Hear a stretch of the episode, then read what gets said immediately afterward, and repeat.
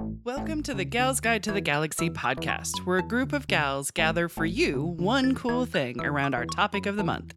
Is it ancient history? Is it breaking news? Is it safe for work?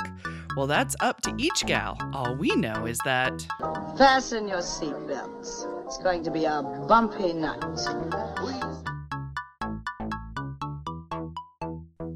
Welcome back. I am Leah, and I am joined by Bonnie and Katie and Claire, and we are talking about our one cool activist gal. Uh, so, Bonnie already talked about women's rights activists in Saudi Arabia. Dun dun dun dun dun. Getting those driver's license. It's amazing. Uh, but before we dive back in, how about we get to know something random about our gal pals? So, my question that I have for you, lovely ladies, is what activist do you follow or admire most? And yes, it can be an organization as well. And yes, it can be male or female. Dun dun dun. Well, I wanted you to say we have to drive into this question. we have to drive right into this question. Oh, that would have been Dive right great. I Exactly. like how There it you're is. steering the conversation. God, I love you all. I can go first though. Puntacular. Um, Do it. It's really hard because we've talked about so many amazing women on this podcast, and I've learned so much from all of you. Um, but when I covered Angela Davis and learned about her and what a badass she is, just a huge inspiration to me because I'm like kind of the opposite of a badass You're a badass in your own way. my own wimpy way. No, you're not wimpy. you fight for different things than Angela Davis fought for, but you are still you are a fighter, girl. You are a survivor. You are every Christina Oh. Aguilera lyric that I am forgetting right now. but she's amazing. So Love that it. would be my person. Well, Bonnie. since you, s- oh Yes. sorry, but did Go Bonnie, did you want to go? Okay, I was going to say go. because you said I could do an organization and Yes, it I could be a man or a woman, and so I'm going to be very inclusive and have everyone. And Yes. my organization that I follow on Instagram is called the Transformation Project, and so their handle is just SD Transform Proj, so P R O J. And. There's a lot of discrimination against transgender people and two spirit and non-binary people in South Dakota. And so they need to have an advocacy network and they will do different events and work on organizing people to contact legislature and sweet. they bring up so many issues that if I wasn't following them, I wouldn't be aware these attacks are happening on such mm-hmm. people that are typically disenfranchised or unempowered. And so it's a great way to be aware of issues that are important and pertinent and Mhm. happening right now. Yeah. Oh, I Yeah. love it. Yeah. So Sweet. transformation project. exactly. Yes. And I will put that in the show notes. So you've got a direct link, people, to go and support as well. You don't need to be in South Dakota to totally support. So I love that. Perfect. Bonnie, what about you, darling? I was gonna say, I guess that makes me next. Um, yes, that's what my little Zoom squares tell me. I feel like I don't have like a great like unknown thing. How about a known thing? um, since I just did all that research and I was trying to like look up was, with all the stuff with the Afghan women, and I was trying to look of who Malala suggests that you donate to causes and stuff. So like I always love Malala Yousafzai, Mhm. super amazing, and I am waiting for her to be the next prime minister of Pakistan. Yes. Um, Uh, I will shamelessly plug that the library does have the Malala Book Club selection books that she picks every month. Um, so we do have those available for lending. Amazing choices that she does, you know, fiction, nonfiction. Um, she mixes it up, you know, uh, entertaining, light, and then heavy, serious, and political. And um, I love her choices. And so, yeah, she's she's been one to watch, but yeah, she's gonna take it over it all. and I'm cool with that. Sweet. Um, mine is the Dalai Lama. I kind of feel like that's like too easy of a choice, only because I've been Buddhist for the last 30 years, but it's the Dalai Lama. It's who I've been following. It's who in you know dark times, it's like, ah, let me just watch a Dalai Lama video. I mean, that dude makes me smile. I've seen him in person three times. I've been fortunate enough to actually go and see him. And that's because I make an effort to as well. Anytime that he is nearby, he does not travel that often. But he just has this face that when you see him, you smile. and so I just absolutely admire that because he is an activist at the end of the day. Um, his activism is for compassion and peace. So, you know, it's it's the lighter side, if you will, of activism, where it's like, who doesn't agree with that? well, China. Um, so because he's been around, Bonnie, bonnie's spitting out her beverage right now because he has been a refugee from the Chinese government since 1945. So yeah, so nah, everybody's down with the peace and love of the this lady also makes me smile. Um, she's actually she's really a badass. Okay. All right. So let me do this. So this woman, she's somebody I've been wanting to talk about on the podcast like for a really long time. She fits into a lot of the research topics that we do, but I'm always like, oh, I'll just wait. I'll just wait. All right. So my lady, before I tell you her name, here's what she did. She won the Presidential Medal of Freedom. Gloria Steinem said that if our country was more fair, she would have been president of the United States. She was one of the native peoples who reclaimed and occupied Alcatraz Island for 19 months. Oh, and she was also the first female chief of the Cherokee Nation. Has anybody ever heard of Wilma Mankiller? Yes. All right. So I'm thinking Claire and Kate are new to the Mankiller family. Don't worry, I will tell you all about this amazing lady. But yes, but Bonnie, you're a fan. Yes, I'm a fan. I'm a fan of her work and a fan of like her name. Of her name. giggle every time. Exactly. You know, us feminist man haters. I will say her book in the library is amazing because on the side of it in huge font is just man killer. it looks gorgeous in a women's history a, library. Is that a good book to read when you're like on public transport yes. and you just don't want people to talk to you? They will have no idea of the amazingness that is in the page. And that's not about killing men, ironically. But I think the title will give you some extra space on the subway. but okay, so uh, Wilma is fascinating. She's super smart. She's wonderfully tenacious, and she's just like eloquent as shit. So sorry, I had to put eloquent and shit like in the same sentence because it was funny. I will not have enough time to tell you about her whole life. So, for those of you who know, consider this to be an introduction. Please don't email me. Introduction to a woman who I think more and more people should uh, should learn about. I think she should be taught in school. Um, so many elements of her life are utterly fascinating. So, I'm going to speed through some of it but I'm going to give you enough to kind of like paint a picture of this amazing woman. So she was born in Oklahoma in 1945. And to give you a tiny bit of context of what we're talking about with Native Americans in 1945, is that Native Americans were not actually considered full citizens of the United States until 1925 besides the fact that they were here first. yeah, I was gonna say, uh, dibs doesn't. Uh, dibs did not did not count. No, calling shotgun. No, didn't work either. No, not at all.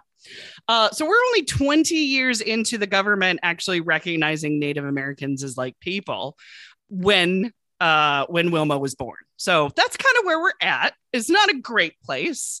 It's a one step into progress, if you will. Now, her dad's name is Charlie Mankiller. She comes from a whole big line of man killers. uh, her dad is 100% Cherokee, and her mother, Claire, was Dutch Irish. Look at that. So she comes from mixed ancestry. Um, the man killer family had 11 little man killers. I'm getting all the man killer lines like in now because later I won't really be using it as much. But 11 kids, they were raised in uh, Cherokee culture. And Wilma was the middle child. She was born sixth out of the 11. Uh, the Mankiller family grew up in the Rocky Mountains in a house that they built themselves. They had no running water, they had no electricity, they lived off the land, and they were surrounded by nature and they were happy. they had everything they needed. They sold what they didn't need to others who did need it. You know what I mean? Like plants and labor and uh, and things like that. And they worked off the land. They were doing fine. but when Wilma was 11 years old, the government came in and talks of relocation began. Now, the man killer family was no stranger to this because their ancestors were moved out of Tennessee over the Trail of Tears in the 1830s. So it's kind of like uh, they've seen this movie before, but this time in Oklahoma, there was oil in them, their hills. Mm. And so their land was deemed more valuable to businesses who had government friends. And those people convinced the Native Americans that it was better for them to go live a better, glorious life in San Francisco. The glorious seven mile radius island, the teeny tiny island of San Francisco. I lived there for a little bit. That's why I call it tiny. So Wilma and her family moved from their uh, no running water, uh, from living off the land to the housing projects in San Francisco. And there was no better jobs and there was no better housing that was for them either. Uh, what was there, though, was this glorious influx of activism that was happening in San Francisco. Now, she was there in the 60s when like all the stuff was happening and Haight Ashbury and the Hells Angels and Rolling Stones. Sorry, I'm going to have too many music references, but a whole bunch of stuff was going down. So you had in the 60s, not just to San Francisco, worldwide, you had the civil rights movement, you had the Latino farm workers movement, the Women's Liberation Front. Uh, there was also Native people talking about tribal land laws as well. So there was a group called the Indians of All Tribes. And they uh, started taking serious action when in San Francisco, the Indian Center was burned down to the ground. And no one seemed to care that they didn't have an Indian Center anymore. So, in reaction to this, uh, the Indians of all tribes cited a treaty that was written in 1868 that said, and I quote, all unused federal lands must be returned to Indian use. Mm. Well, nobody was using Alcatraz at the time. Alcatraz shut down in 61, it was just sitting there. Federal property. So they decided to go the legal way and lobby for that to be the new Indian Center in San Francisco. Um, but after three years of not being listened to and kind of being dicked around by it, uh, a group of 89 men, women, and children arrived on Alcatraz Island in the cover of night, November 20th, 1969. They stayed on the island for 19 months. and occupied it. Jane Fonda came to visit them, and Creedence Clearwater Revival uh, donated a boat so they could get supplies to and from the island. So pretty nice, huh? so when Wilma Wilma said when Alcatraz occur, occurred occurred there we go words um, I became more aware of what needed to be done to let the rest of the world know that Indians had rights too. So that event really radicalized her really gave her like a reason to be like, oh hell's no, no, no, no, this isn't this isn't cool anymore. like we're gonna go get some stuff done now. Um, so I'm gonna have to fast forward a little bit because Wilma got married, started a family, buried her father, went to college, worked at Indian centers across the country, got divorced, moved back to Oklahoma, moved to a Cherokee reservation, and then almost died in a car accident. Mm. These are the things that I need to fast forward through to get to the more juicy parts of her life. I mean, she's just like nonstop um, interesting what happens to her. Um, but the car accident was horrible. It was two cars in a head on collision coming at each other, and they were best friends. They knew each Mm. other. Yeah. The other woman in the car did not survive, and Wilma almost didn't. They thought she would never walk again. Um, she had life debilitating, you know, illnesses and, and pains from that car accident for the rest of her life, but she did survive. Um, now, the weird thing was, though, and she said this in an interview, she never again had a fear of death.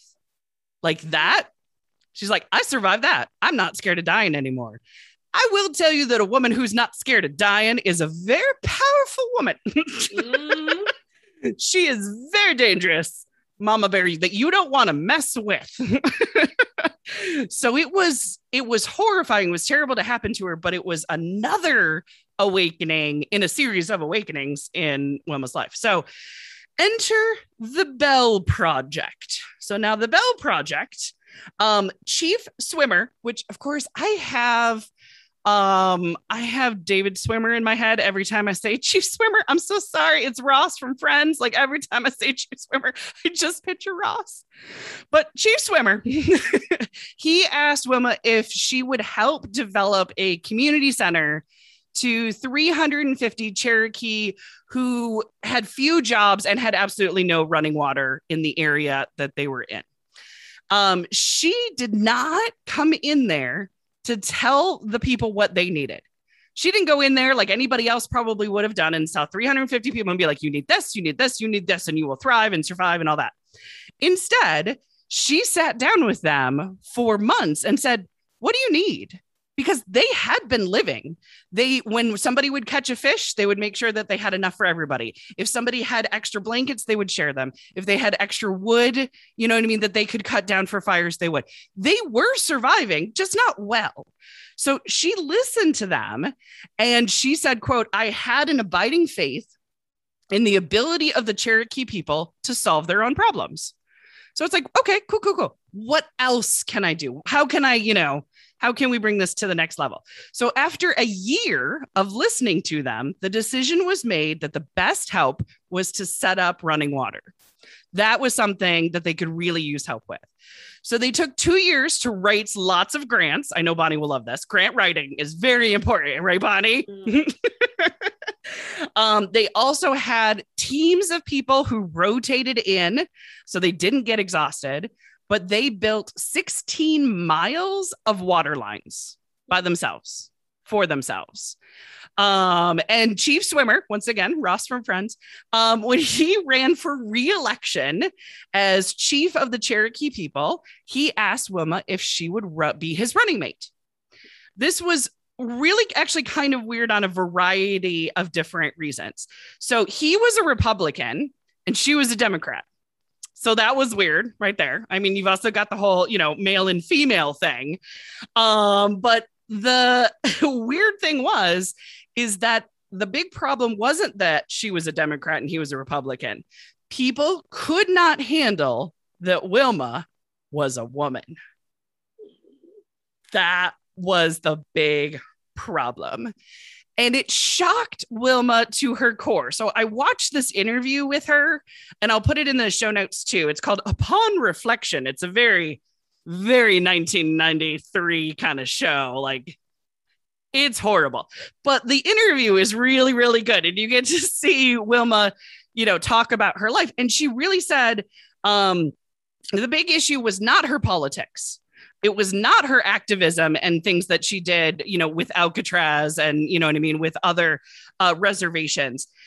It wasn't even her beliefs, you know what I mean? It was only the fact that she was a woman. That was the only problem people had with her. And she's like, cool. Because guess what? The one thing I'm not changing is. Um, she said that that fact was the lowest point in her life, having to deal with sexism. That was the lowest part. Uh, she got death threats, y'all, like scary phone calls when the person on the other line is loading a gun. That's all she would hear. Uh, sh- there was a parade that she was walking in, and she caught the eyes of a young man in the crowd who was mimicking his hand like a gun and pointing it at her. Yeah. So it was terrifying, but she and Swimmer somehow won by a little tiny bit um, in 1983 to be chief of the Cherokee Nation. Um, and I don't actually know what her position, I can't remember. It's not like assistant, it's not vice president. You know, there's another um, uh, title that is the running mate. But during that time, she worked on the divide between full bloods and mixed bloods. So there was very much this I'm full blood Cherokee and I'm, you know what I mean? And then people who are not, and a very much a divide between those two. She worked on ways to expand the Cherokee Heritage Center to give a place for all. And she worked on the Institute for Cherokee Lit- uh, Literacy. She worked on preserving the language she honestly did not care if you were half blood or if you were full blood. If you were preserving the heritage and the culture, uh, the ceremony and the art, she knew that at the bottom, you know, of the or at the end of the day, that was the most important thing to her people because they were one of the few that actually still had their language, right, and their ceremony. So, um, so after those two years of a very narrow victory, Chief Swimmer decided to step down. He just said, "I'm done." Wilma, you're in charge. so, on that very unceremonious note, she became the first female chief of the Cherokee people. it's got to feel weird when you didn't really like earn it. Do you see what I'm saying? Like, thanks. now people are really going to come after me and stuff. Um, so yay. Uh, but the great thing was, is she ran for reelection as the main ticket in 1987, and she won by 56% of the vote. So still, you know what I mean, like above, you know, narrowly getting it, but she won it on her own. Then she ran for reelection again in 1991. What do you think her percentage of the vote was? Any guesses? She was 52. She was, yeah, like 51% the first time, 56 the second time. What do you think the third one was? 54. 54. I didn't say she went up. They realized she's so? a badass. We're like Yeah. 70s. I'm on 70s? Katie's side. I hope it went up too. How about, how does 82% feel? Woo. 82%. So in that small time frame, you know what I mean, of I don't, we don't want no woman to 82% of Wilma's got the job. You know what I mean? Don't let anybody else have the job. It's definitely Wilma's job. Uh, that's pretty fast. Yeah. um, she decided not to run again that next uh, route for various reasons. Some of them were health reasons. Other ones uh, I'm going to talk about a tiny bit later. But I could talk about her politics. I could talk about her second marriage to Charlie Soap. I just she went from a man killer to a soap. I love these last names. I really love. Them. Anyway, I could talk about her, her health issues. I could talk about her four clinics that she set up, or tribal high school, two daycare centers, new businesses. You know that presidential medal of freedom from Bill Clinton. All these different things I could talk about. But I'm pretty sure I'm probably already over my allotted time anyway. But there was one more thing that I really wanted to bring up, and it was in that same interview. And I wanted to put it out there because I thought it might give something for us to talk about and then also something for our listeners to kind of ponder about because I thought it was very interesting. So, for a large part of Cherokee history, it was matrilineal, it was run by women. The clanship was passed through the mother. It was mostly run by women. Mm-hmm. but how did it take till 1985 for there to be a female chief of the Cherokee? Right. And then this is actually what Wilma, Wilma said in that interview that really got me thinking. And it's a longer quote, but I'm going to quote it the best I possibly can. She said, Cherokee began to accept the values of the society around us. And unfortunately, one of those values was sexism. And over time, women kept moving to the secondary role. And so by 1983, our own people were questioning if a woman could lead. And they were saying things like, well, if Wilma wins, we'll be the laughing stock of all the tribes because we'll have a woman in leadership. We forgot about the time in our history when there was a balance between men and women, a time when tribal decisions were made by both men and women. So I thought it was so telling how pervasive sexism is and how quickly uh, it progressed. And then also how quickly it receded. We're talking 56% of the vote to 82. Like that's within like four years you know what I mean, of a landslide victory. So I'm sure a lot of this is credit to who she is, how she stands for herself, uh, the badass that she is.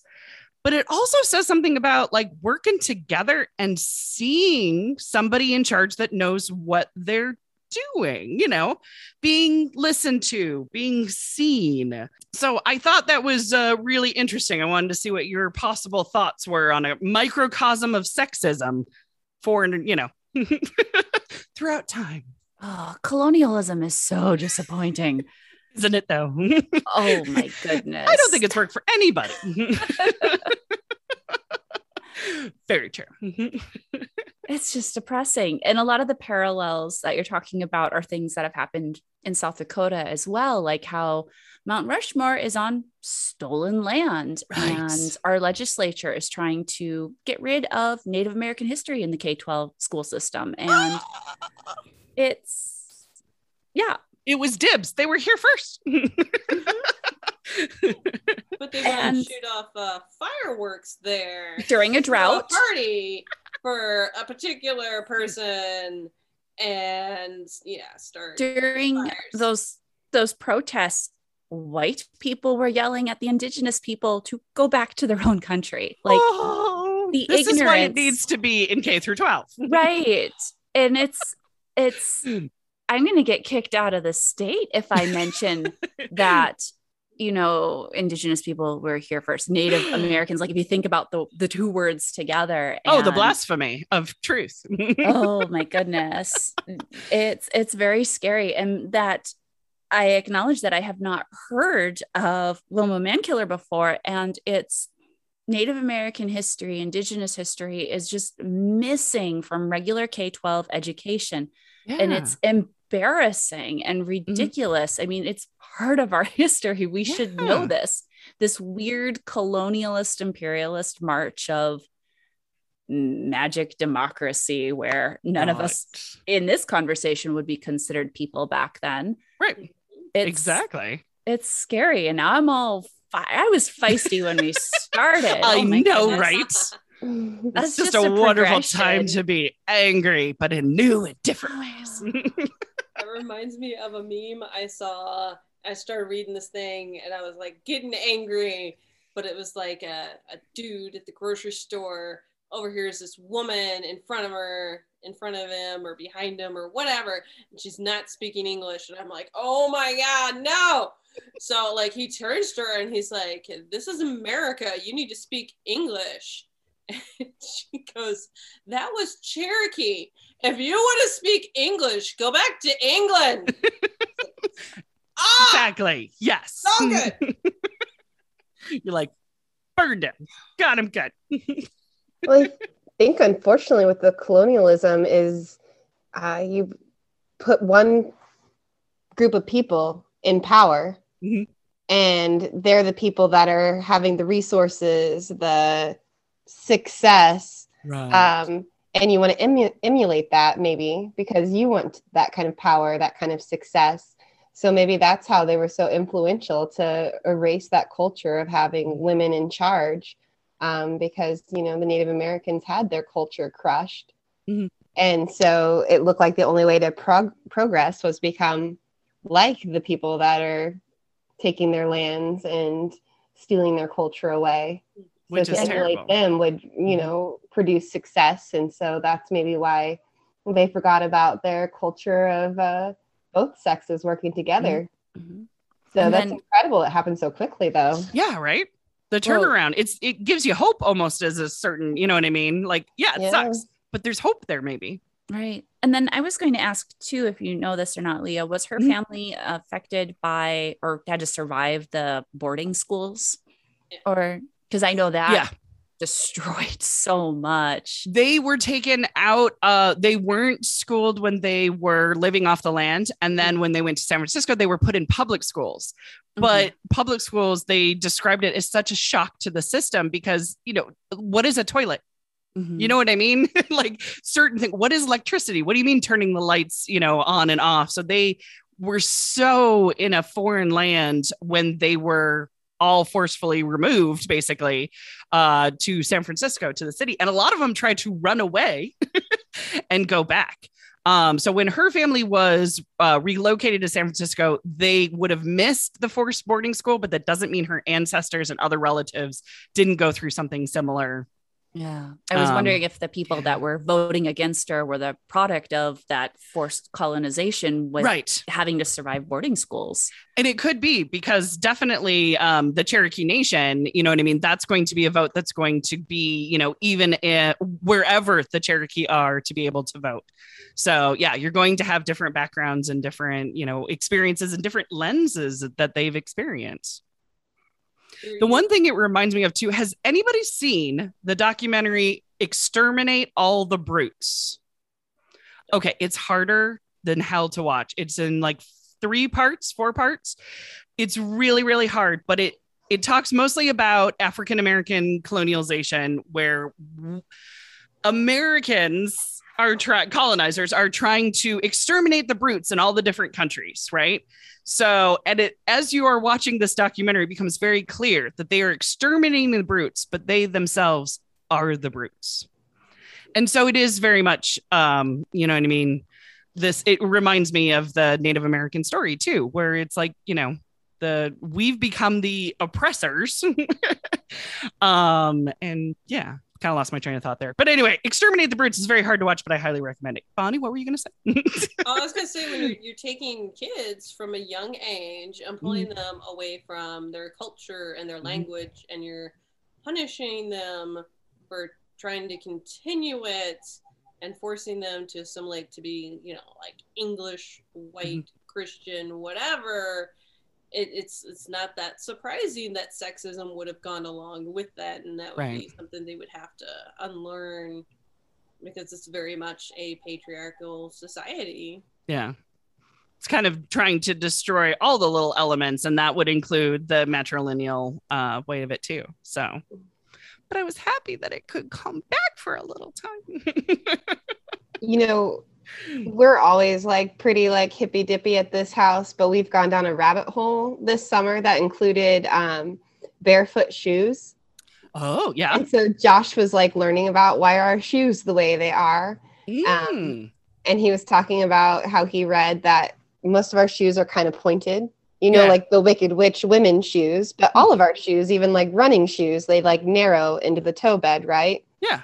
and how that can be traced back that it was started when royalty used to ride horses everywhere because you wanted your shoe to fit in the stirrup so to be able to slide in the Oh. stirrup to ride a horse you had to have that narrow that narrow part of your shoe so um, when fashion became a thing and every, everybody wanted to emulate the wealthy, Mhm.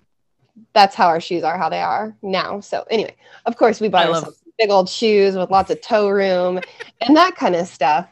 But I mean, I think that's just like a tiny, tiny instance of how pervasive uh, a culture can be, and especially if it's the culture in power and it's the culture that's oppressing people. Yeah. And it's kind of awakening of why do our shoes look like that? And do they need to? You know, it, and then that, And- you know, it opens a glorious rabbit hole. Why don't we include women? Listen to women. Exactly. Should we? Bonnie, you said something about unlearning, and then I realized, you know, you guys are, you know, kind of into books and stuff with a little the bit library. with the whole library thing. Yeah, yeah. And. I thought my book was within reach, and I'm only I'm almost done reading it, but I still want to recommend it. yeah, yeah, yeah. It's Potential History: Unlearning Imperialism by Ariella Aisha Ooh. Azoulay. Look at It's that. it's hard to read. Is It's it? Yeah, hard, yeah, yeah. but yeah. it's it's good. And I picked it up because I was into the the history of museums. yeah. But it she weaves in so much, like a lot of the topics we've been discussing, and it's like Ah. that reminds me of that book. That reminds me of that book. And then Well- Bonnie said, Good plug. "Unlearning." I'm like, oh, Unlearn what you Where's my book? learned. yes, visual exactly. aid. So you can see my love it. bookmark. I'm almost through. It's really, it's tough to Yeah. read, but it's important. Yeah. And it's a lot to digest. So There you I, go. I'd loan you my copy, but I, I'm a monster and I write my notes. In my It's not only that, but it's yours. We can get our own. We're grown peeps. we have a library. I know. Yeah. Or if someone wants to donate it through Yeah. Amazon. This is very true. We have a charity wish list, or you can straight up just order it on Amazon and ship it to us at the library. So that works too. yeah. Whoever does that is an awesome, amazing, and very good looking person. Oh, nice. yes. Absolutely. We're going to get 70 copies now. Oh my goodness. we'll love every single one of them. But good looking. I like What's that. Mhm. Uh yes. The the last thing I wanted to share about Wilma Mankiller is that she knew when it was time to leave politics and she said, quote, when she started to sound like the people she used to protest against. Mm. I thought that was so deep. So I'm I'm Buddhist and a lot of the Buddhism that I study it's the way to sum it up is to know your own face. It's kind of uh, it's very it's very zen it's a weird koan. But it's the idea of knowing who the hell you are, what your moral is and go that's me. That's my own face. Now I'm going to put that aside and focus on all y'all. So knowing who you are allows you to separate yourself from everybody else, but you kind of have to like know your own face first. And when I read that, I'm like, holy crap, this woman knows her own face. and she can she can observe and say, Yeah. now it's time for the next generation. Now it's time. I have made my mark and I've now become the person that I hate. Because it's politics, y'all. At the end of the day, we're talking politics. so she is an activist, but she became a politician and she even knew, you know, um that when it was time to go. She lived to be 64 by the way, and she she died in 2010. So she didn't die all that long ago. Um but she did a crap ton in 64 years. So I highly suggest her book. It's called Mankiller. Well, that wraps it up for us this week. Join us next week as our next gal pal shares her one cool activist gal as the Gals Guide podcast continues. Thanks for listening. For show notes, links, and images from this week's show, visit galsguide.org. Want exclusive stuff like deleted bits and major bloopers? Become a Gals Guide patron today. Thanks for listening.